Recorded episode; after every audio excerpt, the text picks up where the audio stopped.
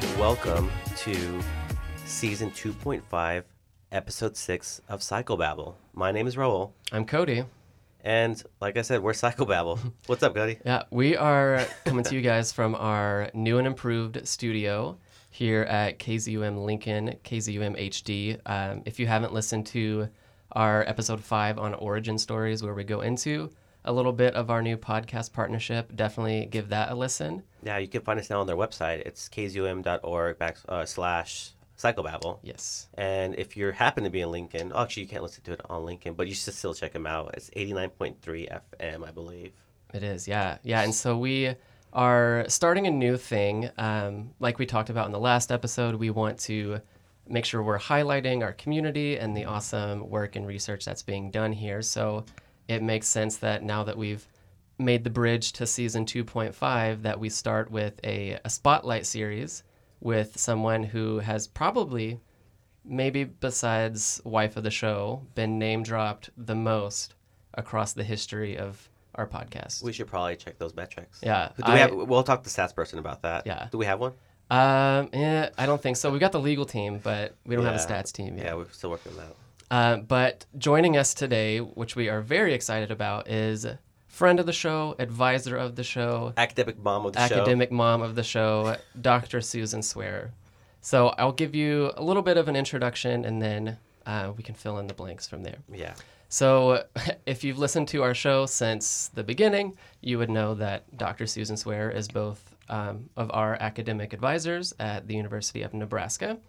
Uh, she is a, I think I'm going to get this right, the Willa Cather Professor of School Psychology.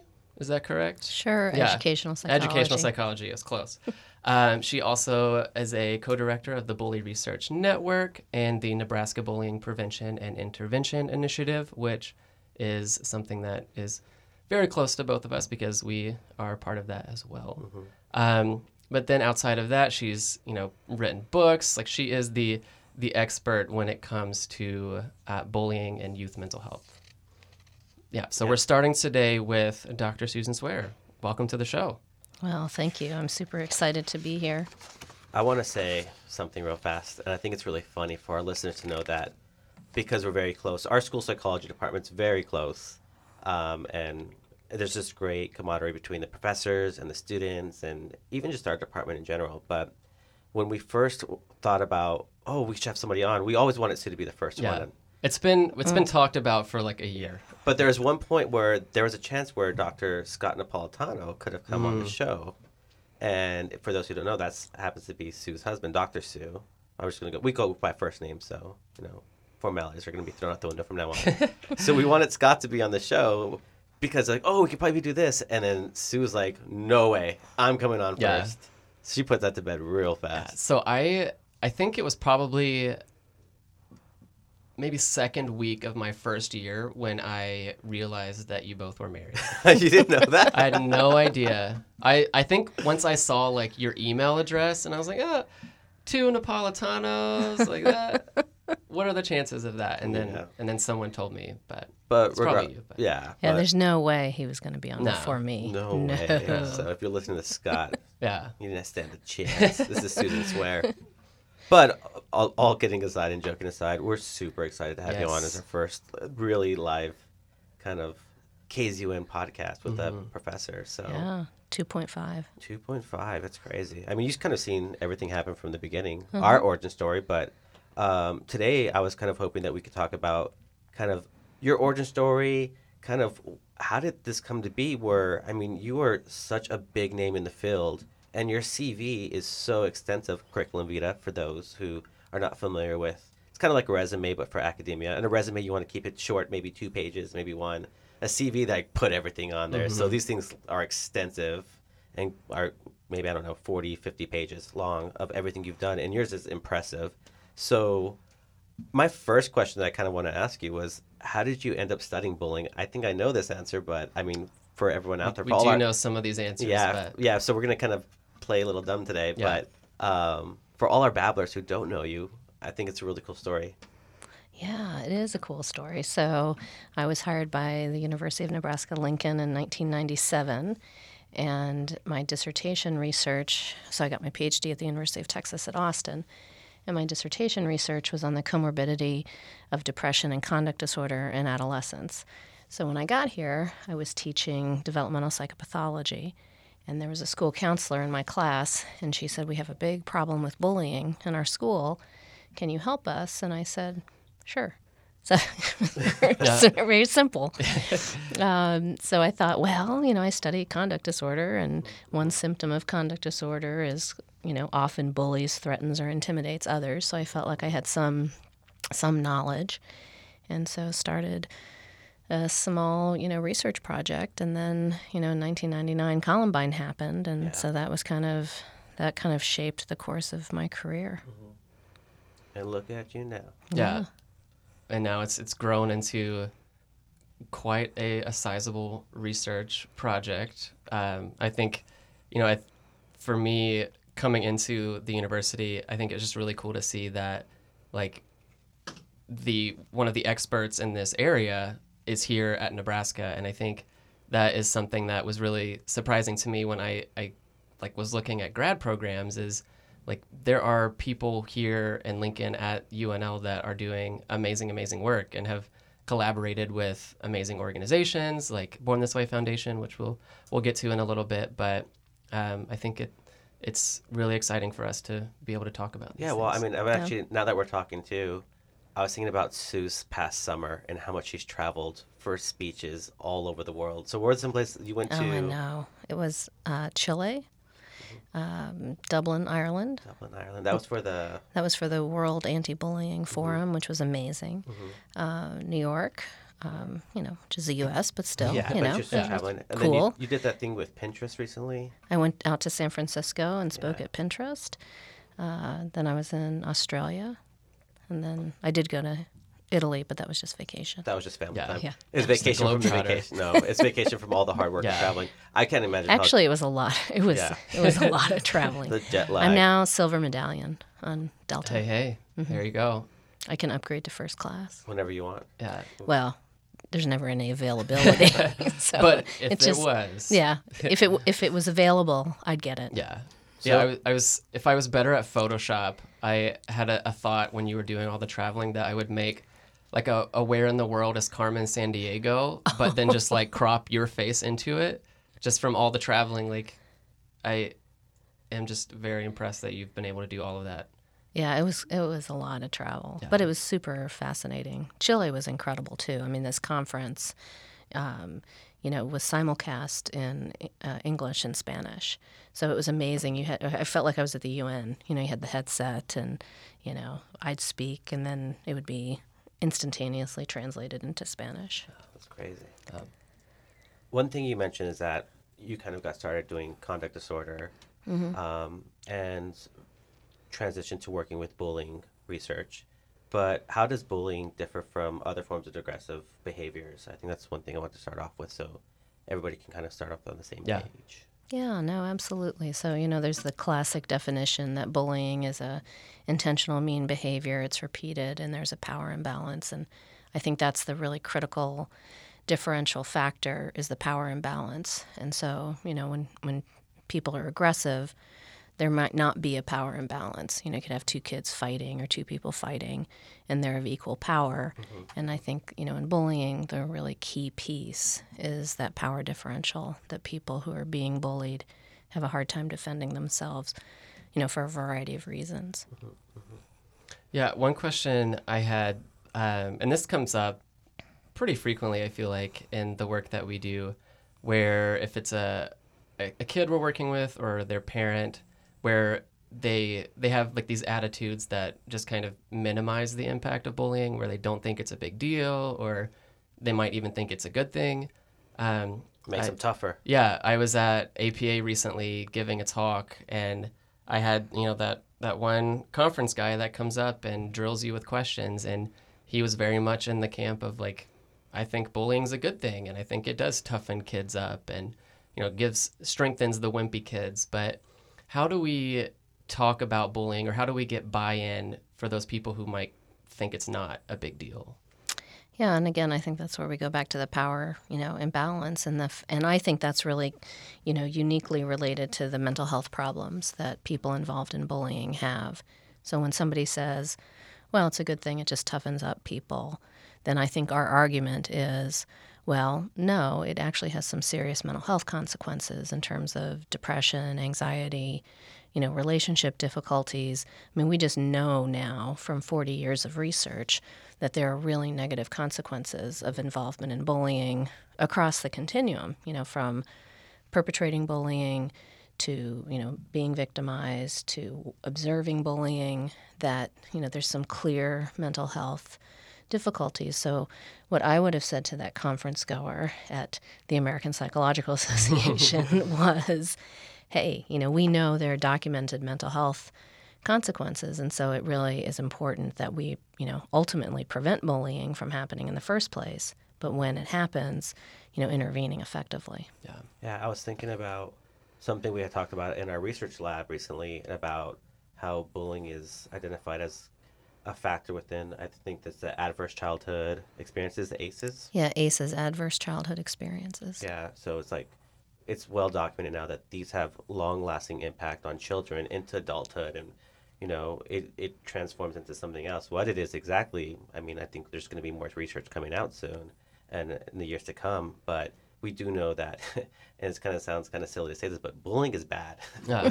you know That's the campaign slogan. yeah That's, bullying that's it. bullying is bad. What are you going to say, right? But one thing you also said right now um, that I kind of want to touch on was the bully continuum. Because you mentioned, you know, bullying is such unique um, behavior where there's not necessarily a fixed role. And I'll let you talk more about this, but. Uh, the question would be like, if you're a bully, are you always a bully, or are there multiple roles you can be on or be in? Yeah, no, absolutely, and I, we know that from the research that bullying is a is a experience or a problem that we really have to look at longitudinally, so that over time, you know, one individual can be involved in bullying as a bully perpetrator, as a, a victim, as a bystander. Maybe they're in all three roles simultaneously. Um, and then maybe you know they get into high school and then they're not involved in bullying anymore. So, you know, it's it's a dynamic experience that unfolds over the course of you know really one's lifespan. I mean, I'm intrigued by you know thinking about bullying that happens in the workplace, or you know people are start, starting to study bullying in retirement communities. And so I say, you know, bullying is an equal opportunity be, equal opportunity behavior. It doesn't matter what age you are, um, what gender you are. You know, it just it can happen. Yeah. Yeah. I one question that came up when you were just uh, saying that was thinking about mental health consequences. Um, are there differences when you have those different roles, or when roles kind of cross over, like someone who maybe has a history of being a, a target of bullying and then now is perpetrating themselves? Do those mental health consequences look different for different roles? Yeah, so I mean, in general, and you guys know from the research that we do in our lab, that you know people who are bullied, you know, tend to have higher levels of anxiety, and that makes sense. You know, if you're worried that you know someone's gonna, you know, bully you and you're going to be targeted, then you're more likely, you know, to feel anxious about that. Um, you know, interestingly, we found that some kids who bully others have high levels of depression.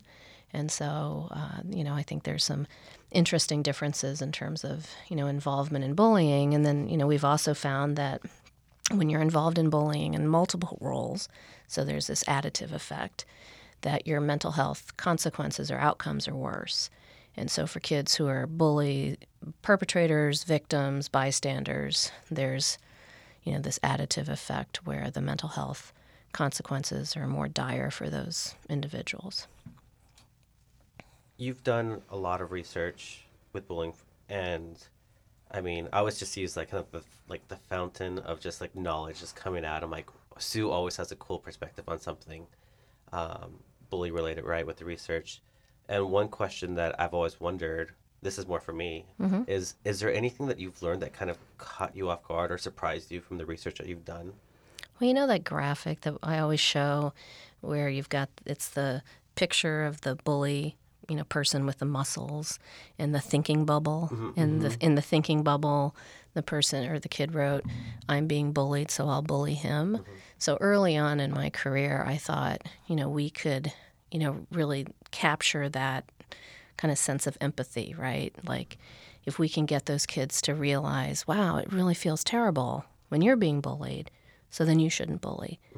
And and what I learned was that no, they don't care.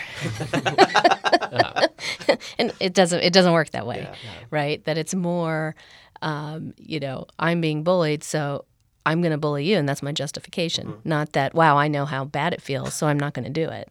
I was ready for this to go the other way. To tell you the truth.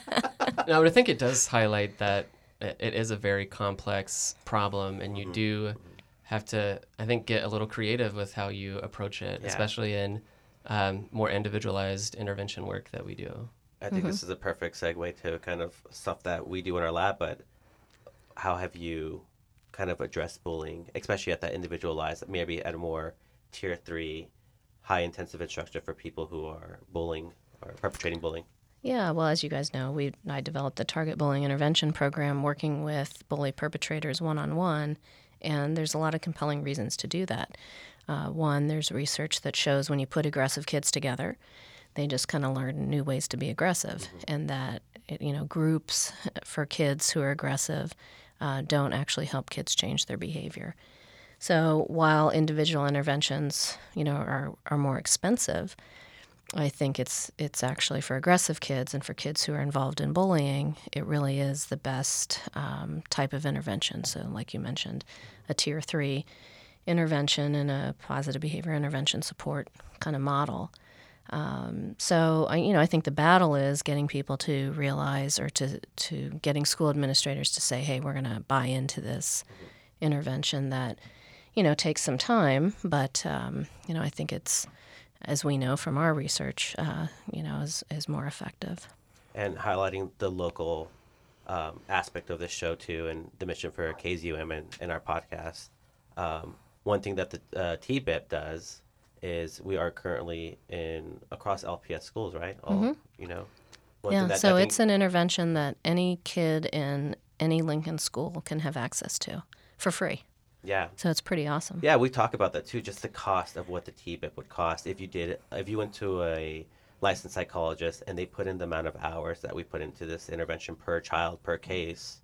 It's extensive. It's a lot Yeah, of I actually never really thought about that, you Yeah. know, but it's probably like at least twelve hundred dollars per kid. Yeah. That we so we give this service for free. Mm-hmm, mm-hmm.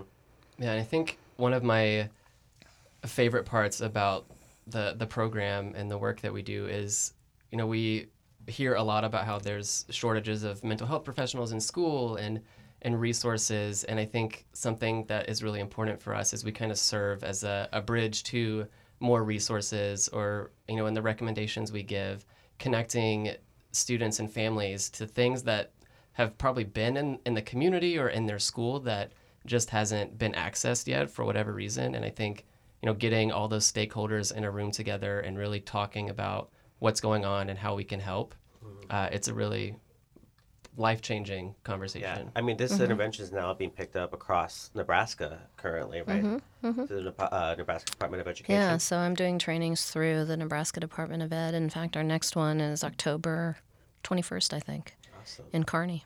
That's awesome. So, I think that's actually really great for again. This is a very unique, one of a kind intervention um, for this certain population. But how do people who aren't in Nebraska? I'm thinking more about a case where I saw from my hometown recently, where a girl got bullied or was reported to be bullied, and she got beat up on, you know, on her. She got beat up at school. It was on Snapchat or one of those Instagram. You know, there mm-hmm. everybody films things. They're not mm-hmm. intervening. It's a whole bystander effect, uh, right? But now we've got cameras. Mm-hmm. So, what would you recommend to a parent who, on both sides, maybe, how to intervene, or maybe the school? What would be? You mean just across the country, or Yeah, maybe somebody who doesn't Yeah. have access, who's like, I have no clue what to do. My kid's being bullied, or my kid is perpetrating bullying. What What do we do? Yeah, I mean, I always say to parents the first step is just to actually look at the school policies. so, look at the policies and procedures of their particular school, the school district, um, see what's in place already, um, and then be an advocate. I mean, I think, you know, if you think about movements that start across the country, a lot of times it's people who have had, you know a, a, kid who's involved in bullying or you think about you know who are the biggest advocates for kids with autism? It's typically parents who's have a, you know a child with autism. Um, and so you know parents you know really can advocate for you know their kids and there's a lot of evidence-based interventions out there.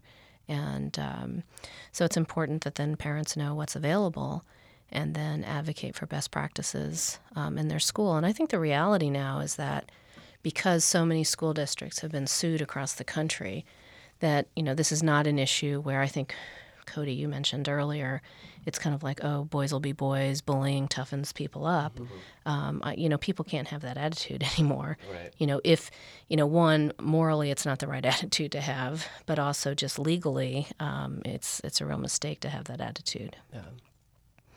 Yeah, I think um, one of the challenges that I've seen more recently is, you know, as younger and younger students have greater access to technology and social media and the the emergence of more cyberbullying because of that.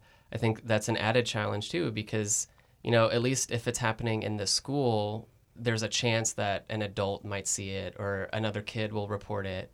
But when it's happening online, those safeguards aren't there. And so when you do have a crossover of you know being targeted at school and then being targeted on Snapchat or Instagram, it just has a, a really a, a huge additive effect with I think more negative consequences that I feel like we're still trying to figure out how to address that. Yeah, I gave a talk.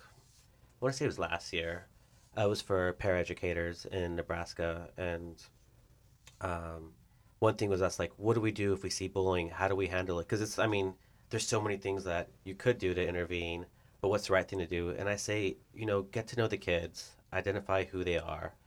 Um, if you get to know their patterns of behavior, talk to them, you know, you really want to build that rapport. But then if something is occurring, find a counselor, report it, or find a school psychologist, find someone who can, who maybe has a little bit more training to go and and who's there in place to help out with those children too, right? I mean, especially if there is already some sort of behaviors occurring on school systems and there's people there to help intervene, but having those eyes and, not being like a passive bystander, but really trying to help out and make things better and being there for the kids, you know.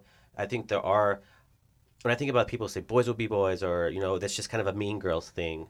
Yeah, I mean I mean, there's a lot of things that would come with development uh, development uh, that are de- developmentally appropriate, but those aren't some of the things. And I think that's where we can go and help kids progress into um, finding more pro-social behaviors and, and, helping them work. They do need our help, but also they need adults' help in that process too. Yeah. And I think it's important to, you know, share that not all mean behavior is bullying, right? right. I mean, the fact of the matter is there are some just mean people, mm-hmm. and there's mean kids. And so, what I used to always tell our daughters when someone was not being nice to them was, well, why do you want to be friends with someone who's mean? Mm-hmm. You know, surround yourself with people who are affirming and who lift you up, and you know, try to avoid mean, negative people.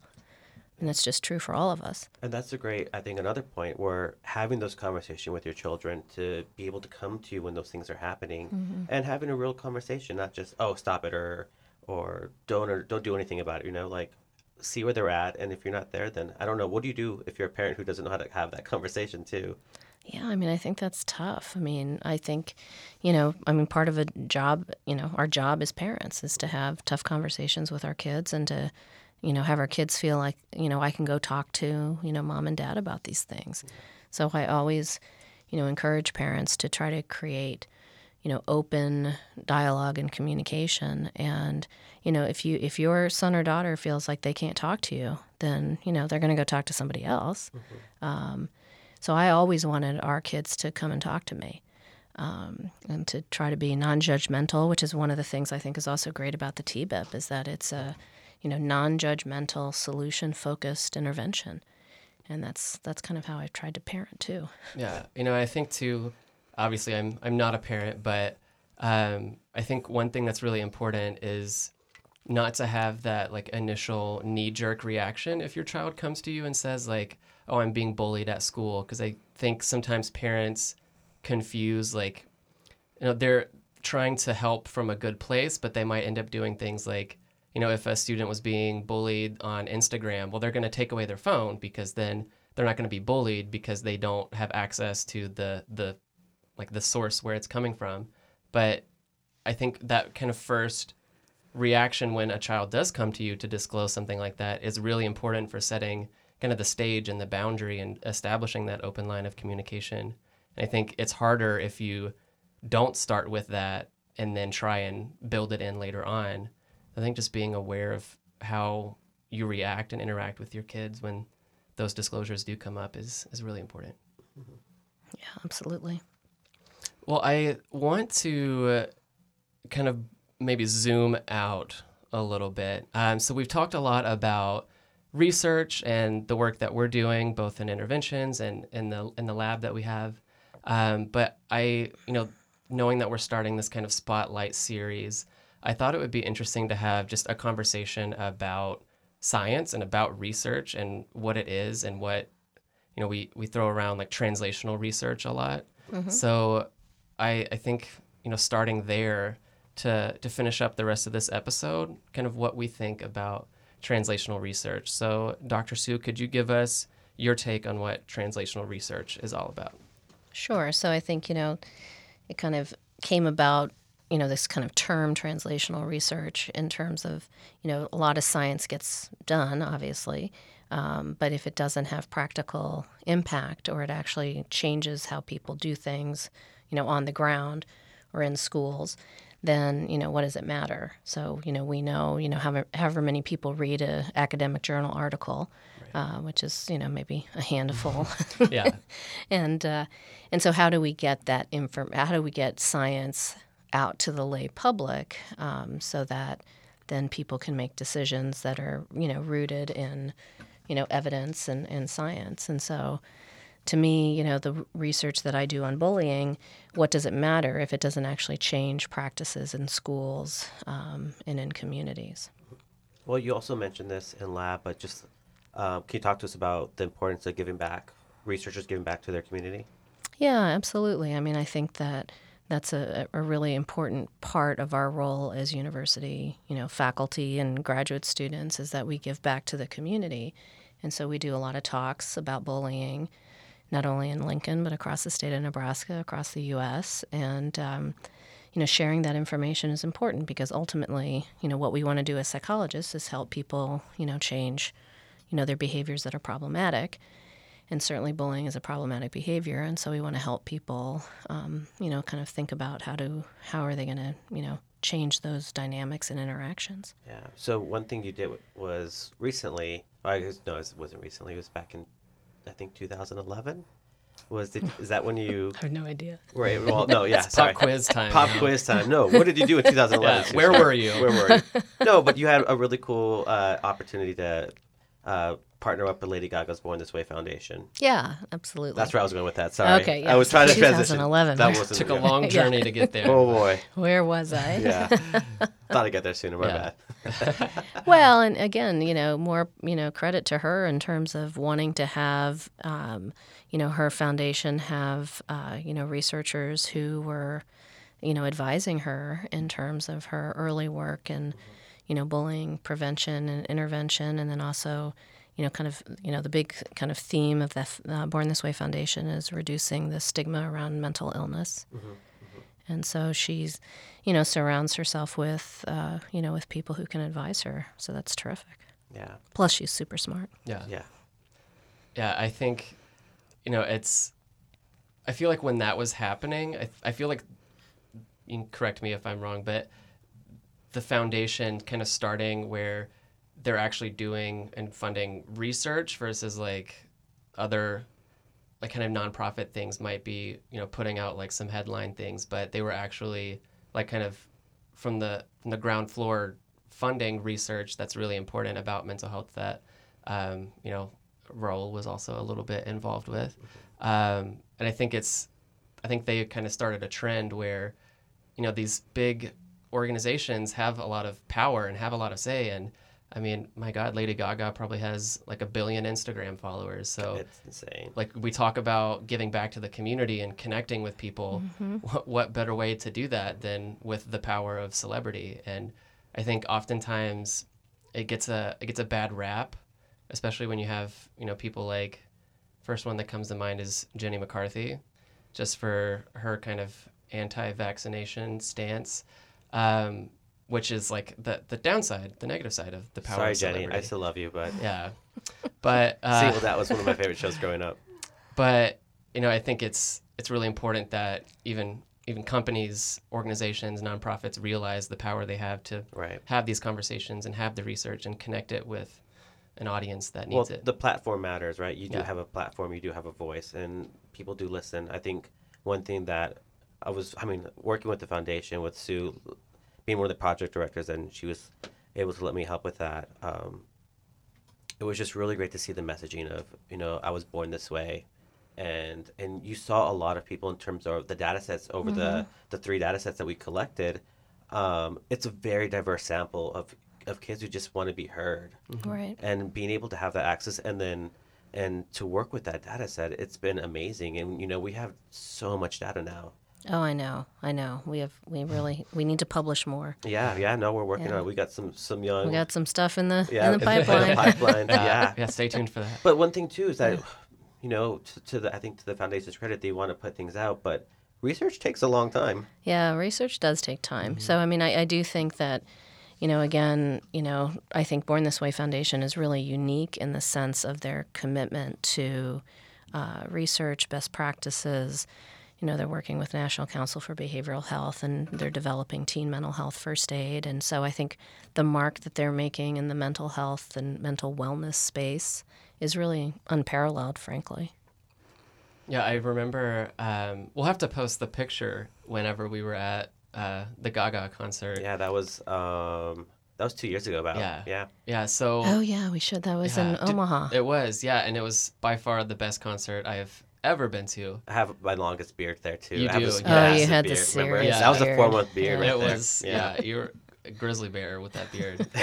um, Bear but- Grylls. I don't know. That's not grizzly bear. But yeah, we should definitely post yeah, that. yeah. So we'll post that picture whenever this episode airs. But um, one thing that I just, Also, I want to say who was my plus one.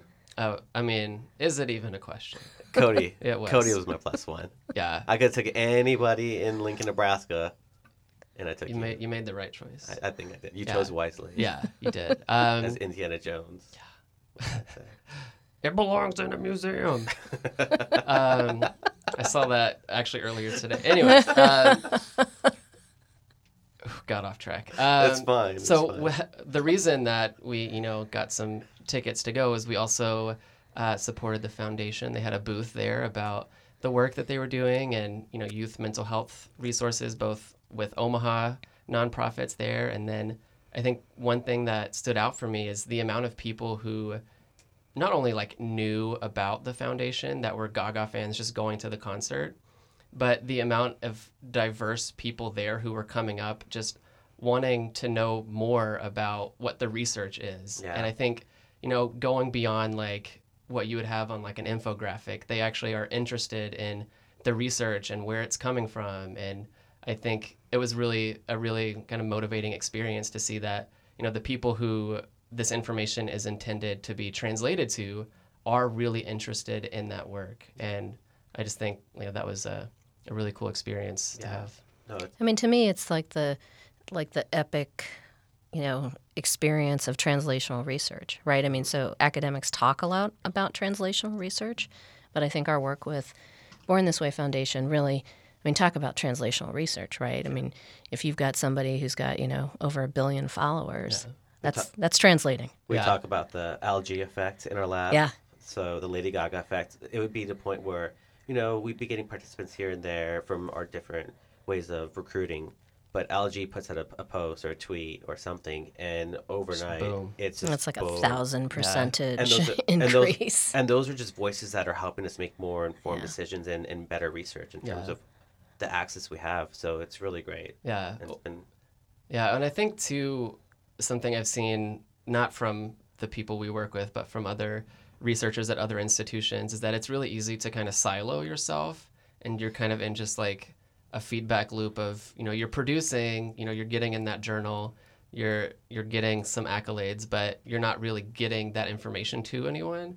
And I think, you know, even like what we're doing with the podcast and doing these talks, like everything we obviously aren't a celebrity like Gaga status, but any way that you can connect with people is going to be really important. And I am very thankful to be at an institution and with you all and with uh, the other researchers in our lab that really value that as a service. Definitely. Yeah, absolutely. I mean, in many respects, academia kind of breeds this, I don't non-translational, you know, kind of aspect to people's work that they tend to be very isolated and, you know, focused on, you know, publish or perish, and you know, their work doesn't necessarily impact the lives of people. And so, you know, I feel grateful to be at, you know, the University of Nebraska Lincoln, where they do value service and outreach, and you know, as a faculty member, I have an apportionment. Part of my, you know, job is outreach.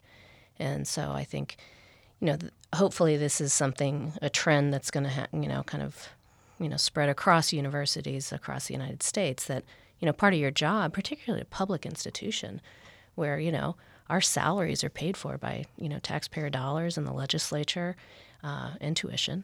Um, but, you know, we serve our community. And so I think that's really important and that should be rewarded. Yeah, definitely.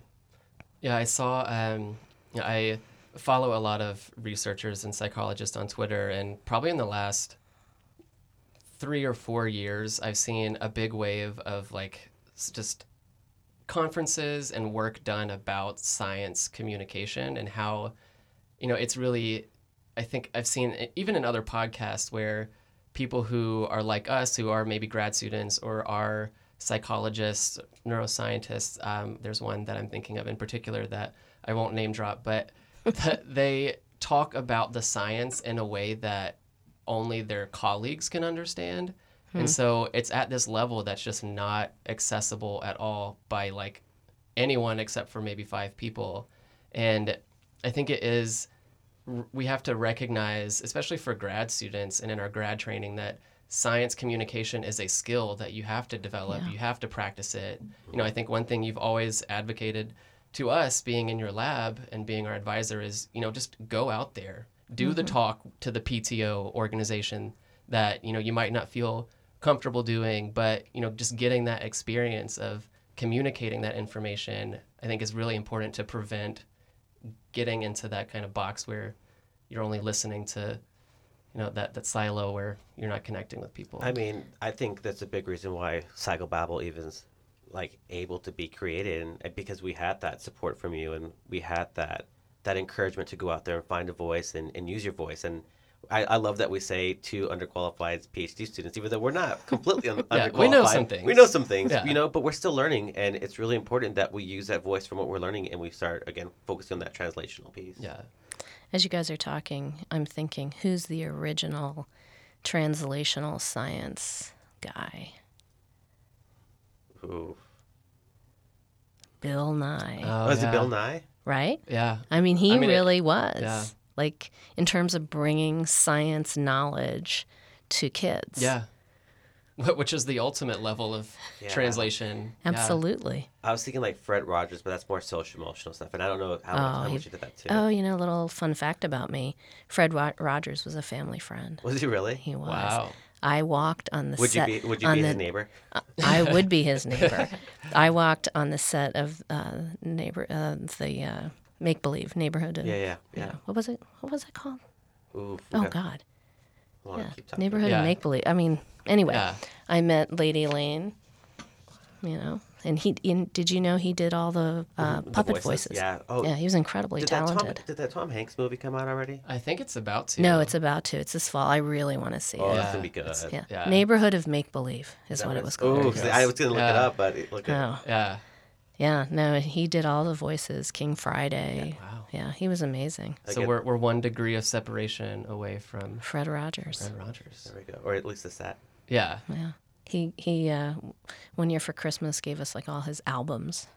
wow Yeah, yeah. How did that happen? Vinyl. what's what's a vinyl no, I'm Yeah, no. An eight track. that's funny Um, so, well, I mean, we've been talking about things that you've passed on to us a little bit through like the importance of translational research and giving back to your community. But over the length of your career, um, there are many words of wisdoms that you could probably give. But what would you tell yourself, like uh, the younger Dr. Susan Swearer, coming right I out? bet. I like that Oh, question. that's a good question. Yeah. Well, I mean, there's we have a lot of grad friends who listen to this too. Yeah. So, you know, and we're lucky we have a great mentor who's, you know, Yeah, you know, I had a really good mentor in grad school too. You know, Who was Dr. that? Yeah. Dr. Kevin Stark. yeah, you can name Shout drop. out. Shout out, shout out, ac- Kevin Stark, academic grandpa. father. Your father, Yeah, academic you're- grandpa. Yep.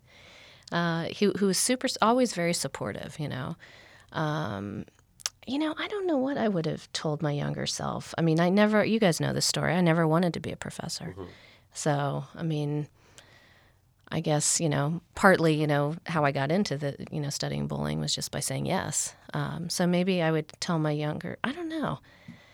I was gonna say I'd tell my younger self to say no more. You know, I have that no button that my mother gave me. No ma. Uh, but you know, saying yes opens doors. yeah. So you know, I think I think as an academic and certainly as a parent, you know, so you know, my first year at Nebraska, I got pregnant with Catherine and juggling, you know, raising a child, two two careers, you know, getting tenure, you know, It's a lot. it's a lot. so I probably would tell my younger self to, you know, go to the gym more. I, in fact, that's advice I'd tell myself right like right now. Get to the gym more. Are you going to be running the Good Life Halfsy? My training's been, Yeah. yeah, I don't know.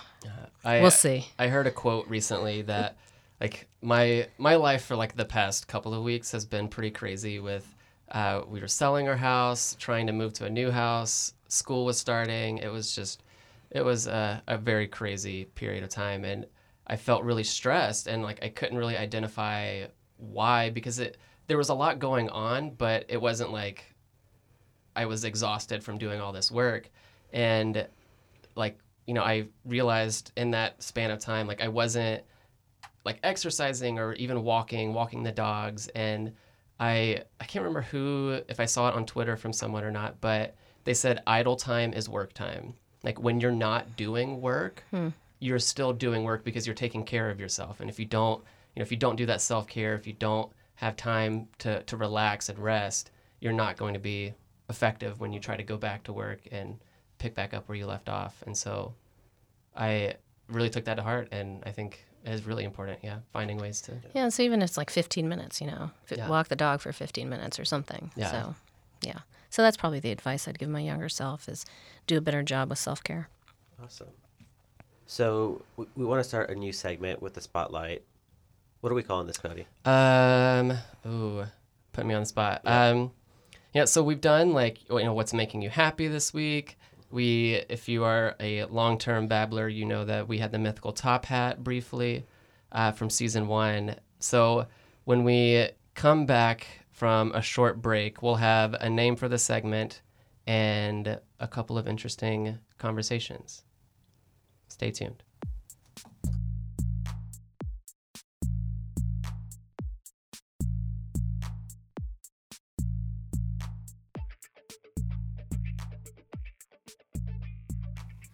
All right, thanks for sticking with us past the break. So we do have a name for that segment now. We do. We, it was total organically. It was very came, organic. yeah. We brainstormed. We came up with a little rhyming scheme. Yeah. So the new favorite segment of the show that we can do for all of our spotlight series is "What about you?" A week in review. There we go. So we've got three questions that we're gonna go through here and learn a little bit more about our special guest and even maybe a little bit about ourselves. it's gonna be a like I want to put like the the gif of like the more you know with Yeah. the with the rainbow. That's NBC Yeah. stuff. Yeah. Or like the star that isn't it a star that goes across? Yeah. Yeah. The more you know. Um, so we are talking now about what are you listening, watching, or reading? or all three. All three. So, so let's do. I thought we were gonna do three. We so- are, yeah. So let's do the first one. Um, what are you listening to, Sue? Hmm. Yeah. We're putting you on the spot Yeah, now. yeah.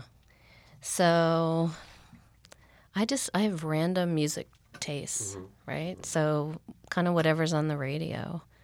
I We know ta- that's really boring. Yeah, we talked about every time we if we like take like a trip to like an event together, um, you usually have your your satellite radio on 80s on 8.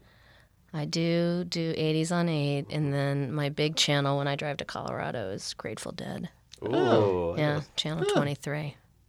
Just for Colorado. Yeah, there's something about driving out to Colorado and listening to the Grateful Dead that, Yeah. you know. to get that cherry Garcia part, uh, pint Yeah. of what is it? The Ice cream, Yeah, Ben and Jerry's. Ben and Jerry's. Yeah. Ben and Jerry's. yeah, Yeah. cherry Garcia. Yeah. Fair enough. So I would say definitely like classic rock. Yeah. Cody, what about you? Um, hmm, I think. Um, I mean, this is going to be pandering to a lot of people that listen to this show, which is fine because that's what I'm here for. Um, I recently went to a Lizzo concert that was in Omaha, so I think just carrying over how amazing that concert was and just how awesome her message is. Um, you know, listening to more of her her other songs that haven't been on the radio. Um, that's what I'm listening to this week. Yeah. What is her overall message? Like body positivity. Yeah, body think is one of them. positivity and just you know loving yourself and you know loving what makes you different or what makes you unique. Very like in the mold of Lady Gaga as well. Just a very positive message that she puts out into the world. Yeah, yeah. Hmm. And her voice is amazing. Oh, Have yeah. you heard Lizzo? I have. Yeah. Yeah. Yeah. I think now I'm motivated to listen to more. Yeah, yeah. She's Well, this is actually a really good point, or in the segment to talk about the podcast idea we had. Not the podcast idea, because that's Psychobabble. The playlist. oh yeah. Remember? Yeah.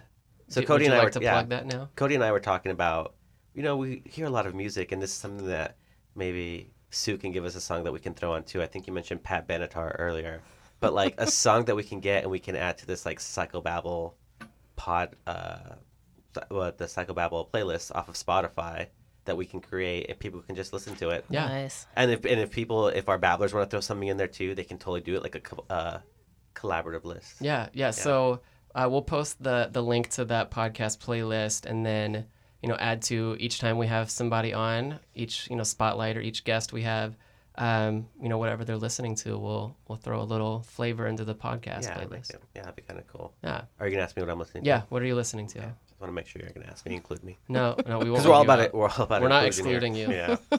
uh, actually, so I created a playlist the other day, um, and one song that's really been like I've been putting on repeat is a song by a band called Caamp, C A A M P, and it's called "All the Debts I Owe," and it seriously just hits me every time. It's such a cool song, so we'll definitely put that one on. No, it's really cool, and they're actually gonna be playing in Omaha November 12th, I think. So, and I think the tickets are like 20 bucks. So I'm definitely going to try and make it out there with a friend. Yeah, yeah. Babblers, go check it out. Yeah, good stuff. All right, so now we've got what are you watching? Ooh, I can start off on this one. We don't have enough time to cover like the 25 shows that I have ongoing. Oh, but I mean, to pick what did I pick? Did I pick like Schitt's Creek or did I Yeah. pick? No, I'm actually watching um, DC Universe Titans. Season two came out, so I've been like trying to watch that. But I watch it like late at night, so every time I fall asleep on the couch watching it. It's just like that- redoing it. I've seen, Yeah. I think, the first like 30 minutes of each episode at least four times. All right. Yeah. Well, Dr. Sue, what about you? Well, again, I feel like I'm like totally lame. I don't watch a lot of TV. But so when Alex is watching a show, typically on Netflix, I'll kind of go in and out of the living room and then maybe watch, you know, some. But one show that she's been rewatching that I love is Psych. Oh, Oh, yeah. that that show's Isn't so that so good. awesome? Yeah. So yeah, so It's like She- cold, cold reading, or what does he do? He just like has like this photographic he's like memory. well, he's like yeah, he's got a photographic memory. His dad's like that Corbin Bernsen or Yeah, yeah. what yeah. And then he he was a cop and you know taught his kid just I mean he's basically just observant but he's like fakes that he's psychic. yeah. So, yeah. All right. Um, oh, narrowing it down to one. Um, I think I'll go with uh, Creek. I think that is a recommendation I've given to like almost everyone that I know if they haven't seen it yet. Um, it's on Netflix, and season six is about to come out, and it's the the final season. But it is an incredible show, again with an awesome message, and uh, I think it's by far the best writing, comedy writing of any show I've ever seen. So I want to see that. I've yeah, heard. I You know what else? recommend. You know, a, a, a show that I watched and then they're going to have a new episode is Grace and Frankie. oh, Oh, yeah, yeah. good one, yeah, So I'm, you know, that's good. So I'm excited about that. yeah. And then I think you're in a book club, right? I am in a book club. So this one should be easier than the past. Absolutely. Yeah, yeah. I have to think about what I'm I reading. can tell you exactly what I'm reading because Okay. I'm reading it for book club and I have to finish it by tomorrow. uh, Where the Crawdads Sing. Uh, What's that I've about? I've seen the. Yeah, it's good. It's it's about this uh, family in the South, and it is basically her mother walks out, all of her siblings walk out. She's left with this abusive father, and then I think he dies. I don't know. I better buff up on that before discussion tomorrow. So again, Um, this will be posted after discussion, so they won't know. So anyway, she's basically lives on her own. She doesn't go to school, and um, so yeah, it's kind of about her life. It's very interesting. You know, kind of issues of poverty and um, and abuse and neglect. So resilience. Yeah, that's. Well, that's probably much more profound than any answer that we'll have for what we're reading. Uh, Well, I have something. I'm not reading anything like other than like research stuff, but I do have a book I want to read. Can I can I add that? Yeah, And that counts. Yeah. yeah, I'm gonna hold myself accountable because actually this uh, this author was one of my professors at the University of Texas El Paso. Um, he's since I believe retired, but he's still writing. He's a fantastic writer. His name's uh, Benjamin Alire Sáenz, and the book that I want to read it's a he writes a lot of like poetry. This one's a um, young adult literature, but it's Aristotle and Dante discover the secrets of the universe. Oh, Yeah, and that's actually something that I want to hopefully get the university to kind of spotlight him and bring him in. We were in talks about doing it last year, um, and um, I think hopefully it's still in the works. But I can read a little synopsis of it because actually I haven't read it. So, but this Printz Honor book is a tender, honest exploration of identity that distills lyrical truths about family and friendship. I believe it's also kind of like set in like El Paso area or kind of that desert feel to it, um, like in the Chihuahua Desert. I may be completely wrong, so Ben, if you're listening to this, I'm sorry. um, but it goes: Aristotle is an angry teen with a brother in prison. Dante is a well. Dante is a know-it-all who has an unusual way of looking at the world. When the two meet at the swimming pool, they seem to have nothing in common. But as the loners start spending time together, they discover that they share a special friendship, the kind that changes lives and lasts a lifetime. And it's through this friendship that Ari and Dante will learn the most important truths about themselves and the kind of people they want to be. Yeah, it's gonna be pretty good, I think. So it's got a lot of awards too, and I think they're gonna make it into a movie soon. So oh, cool. yeah. All right, did I give you enough time? right, you did. Yeah. Yeah, I was just. I was just I was just trying to give you some time, man. Yeah, so I do have uh, two ebooks that have been sitting on my ebook shelf for a while um, that I do want to get to sometime, like in the academic year. So the first one is called Being Wrong, um, and it's like the subtitle Adventures in the Margin of Error, written by Kathryn Schulz, if I pronounce that right. And it's all about like how important it is not only to recognize that it's okay to be wrong and to fail, but how you can grow from it and how you can use it to, you know, motivate change in your life and you know a lot about this even science behind why we don't like being wrong and um, I think it's a really cool like a self-help book that has more like science backing it and more like you know, very practical applied things. I think that should be required reading for all grad students. Yeah, I, I, and the next one I think should be too. Um, so it's called "Maybe You Should Talk to Someone." Uh, it's written by Lori Gottlieb, who is a, a therapist, and the whole book is about like her journey as a therapist, learning how to do therapy, and then she ends up in therapy herself, and just kind of hmm. talking through like that relationship as a therapist, like getting therapy and like her journey as a graduate student and you know what she's learned about herself through hmm. receiving mental health services that I think would be really beneficial for people to read. That's great. That book sounds great. Yeah. Maybe SASP should do like a, a book list or a reading, Yeah, that would be you know? I, I I mean, both of that those books I think would be really awesome for everyone to read. Talk to uh, the social chair or something. Maybe they could get into the president Yeah. and the vice president. Yeah, we'll talk to the social chair, see what That's Cody, by the way. Yeah, is, I was yeah. gonna say, aren't you the social Yeah. chair? I'll talk to myself. Yeah. Well, we still got to set up the tailgates and stuff for this Ohio State game coming up. But Oh, I know that's coming up. Yeah. um, that's great. Do you want to do you want to do the what's good this weekend? Wrap this up. Yeah, I yeah. I think you know we have talked through a lot of awesome, very important things. We even got to talk about our Lady Gaga concert, which I need to remember to post that picture. But mm-hmm. let's end with you know what's making us happy this week, and then maybe a little preview for the next episode. Yeah. Oh, that's Yeah. a great one. But that's also probably can tie into what's happened this week. Yeah. That's really cool. So Yeah. I'll let you talk about that. Um, I've actually got a few things, so I'll give Sue some time to like I like I supported you like a wingman for yeah, you. you vamped a little bit Yeah. I'm gonna let Sue think about what's going. On. I'm sure she's got good stuff too. Um, let me see. The Hoo-Rays. I definitely want to highlight the Hoo-Rays. It's my softball team. We went three What's and the three. name? The Hoo-Rays. Hoorays, like H- hooray. it's H O O dash R A Y S. oh, okay. There's All like right. this really cool group of guys that think like they let me play on their softball team this summer. I play basketball with them, and you know that relationship happened all organic. Like, oh, we all play. So they've had this team for about five years, I think, and I've been able to pitch for them a couple times. But we beat the undefeated team. Hey, hey. Hey. Yeah, they were they were five and zero, and they like ten run everybody that they played. They won by ten, so like they call the game off because like you guys are just getting slaughtered.